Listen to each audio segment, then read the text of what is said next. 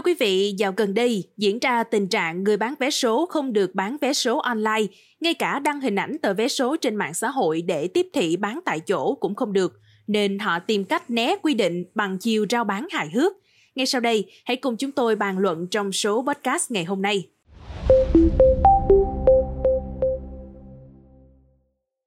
Theo Hội đồng sổ số kiến thiết khu vực miền Nam, vừa qua nhiều người sử dụng mạng xã hội để bán vé số như thanh toán qua ứng dụng công nghệ, vé người bán giữ hộ, khi trúng thưởng mới giao vé hoặc thanh toán tiền trúng thưởng. Phương thức phân phối này vi phạm quy định thông tư 75 của Bộ Tài chính. Do vậy, Hội đồng sổ số kiến thiết khu vực miền Nam đã ban hành nghị quyết 68 yêu cầu các công ty sổ số khắc phục các vi phạm trên – Ngoài ra, việc chụp hình ảnh tờ vé số đăng trên mạng xã hội để tiếp thị bán tại chỗ cũng không được phép. Chủ một đại lý vé số tại tỉnh Hậu Giang cho biết hiện đã không còn bán vé số online nữa. Ông này cũng không dám chụp hình ảnh tờ vé số đăng trên Zalo tiếp thị. Còn chủ một đại lý vé số ở Cần Thơ cho biết chính vì sợ sai quy định của Bộ Tài chính khi chụp hình vé số đăng trên Zalo, Facebook nên đại lý tìm cách khác để né. Đại lý giải thích có đại lý đăng trên mạng xã hội với nội dung bên em bán vé xe đi làng hoa Sa Đéc có số ghế 58, 94.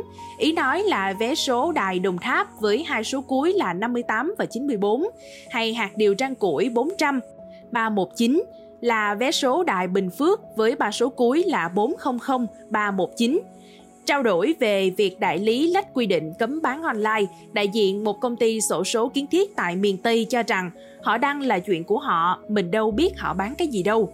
Còn chủ tịch một công ty sổ số kiến thiết khu vực miền Nam đề nghị không nêu tên, cho biết Bộ Tài chính và Hội đồng sổ số đã có công văn nghị quyết không được bán vé số kiến thiết truyền thống qua mạng xã hội. Do vậy, mọi hình thức đều vi phạm.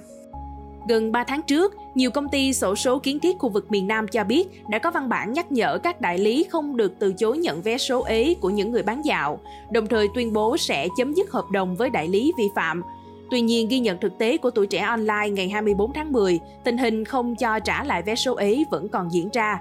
Bà Nguyễn Thị Dân, bán vé số tại thành phố Cà Mau, tỉnh Cà Mau cho biết, mới hôm qua bà đã ôm 120 tờ vé số, Tôi có đến các điểm đại lý xin trả lại vé số ế do mưa lớn kéo dài nên bán không hết.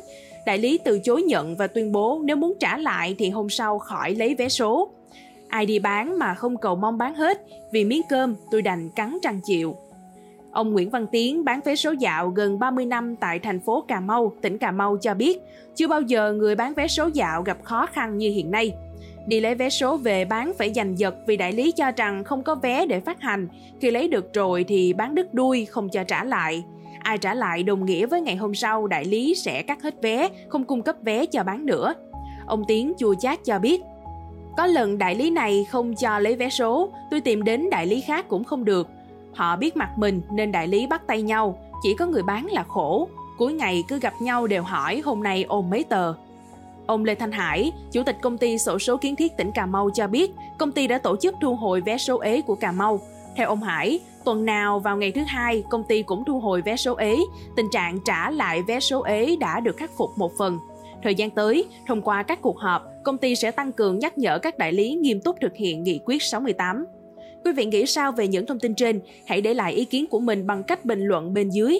Cảm ơn quý tín giả đã lắng nghe số podcast này. Đừng quên theo dõi để tiếp tục đồng hành cùng với podcast Báo Tuổi Trẻ trong những số lần sau.